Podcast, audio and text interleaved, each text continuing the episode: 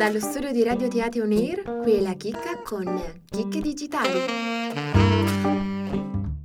Immaginate di indossare un visore per la realtà virtuale e di immergervi in uno scenario tridimensionale ed interattivo. Siete tra le strade di una grande città, prima che una bomba esploda e scoppi il caos.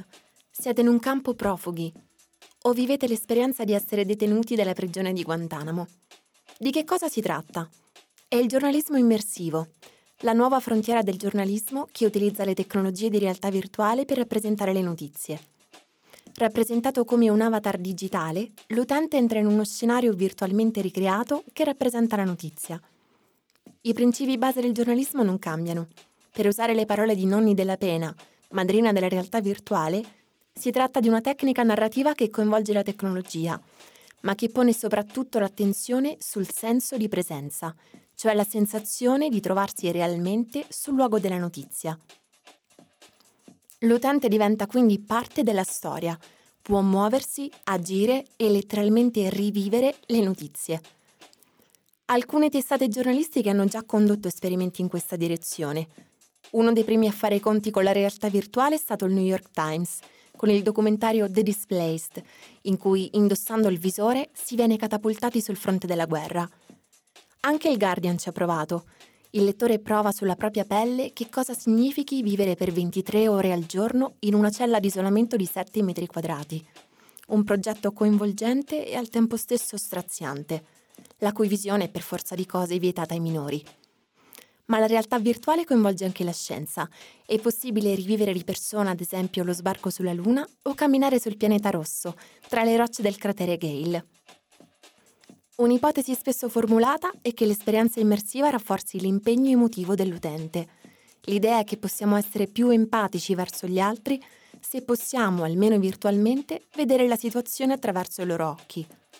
Il cervello sa che è una finzione, ma i sensi non gli danno ascolto. Credono anche solo per un attimo a tutto quello che vedono, sentono e toccano. Un ottimo antidoto per evadere dalla monotonia quotidiana e ritagliarsi un luogo fantastico ai confini del mondo. Ce lo dice Moby con Are You Lost in the World Like Me?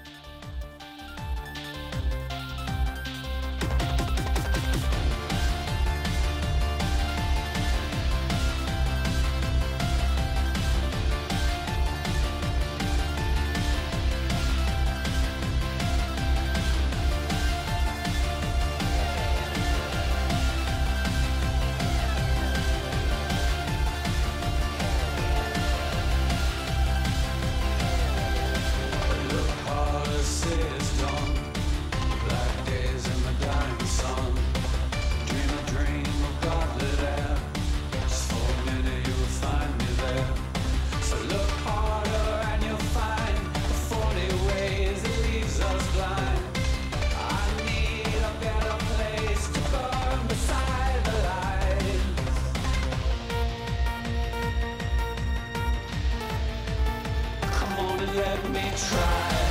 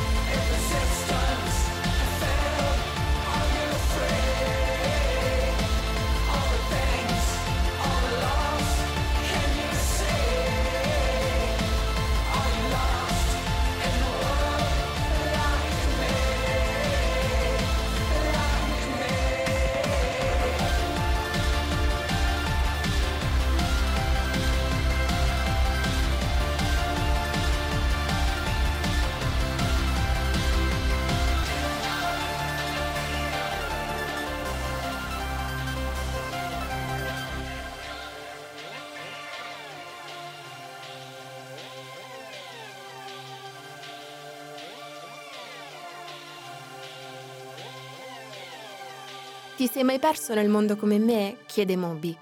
Ebbene sì, è facile perdersi tra il mondo reale e quello virtuale. Ma è davvero questo il futuro del giornalismo? I dubbi in realtà sono ancora tanti.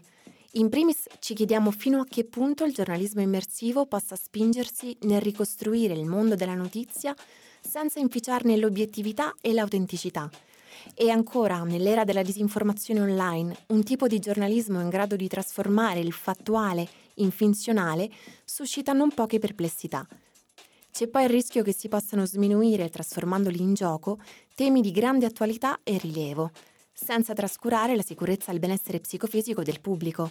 È sempre più facile prendere le distanze da uno schermo da 21 pollici piuttosto che da un visore di realtà virtuale. Certo è che un nuovo modo di raccontare le notizie comporta altresì un nuovo modo di approcciarsi alle stesse. Pensiero critico, consapevolezza e responsabilità sono elementi che non possono mancare e che aiutano ad orientarsi nel mondo reale e virtuale. Alla prossima chicca!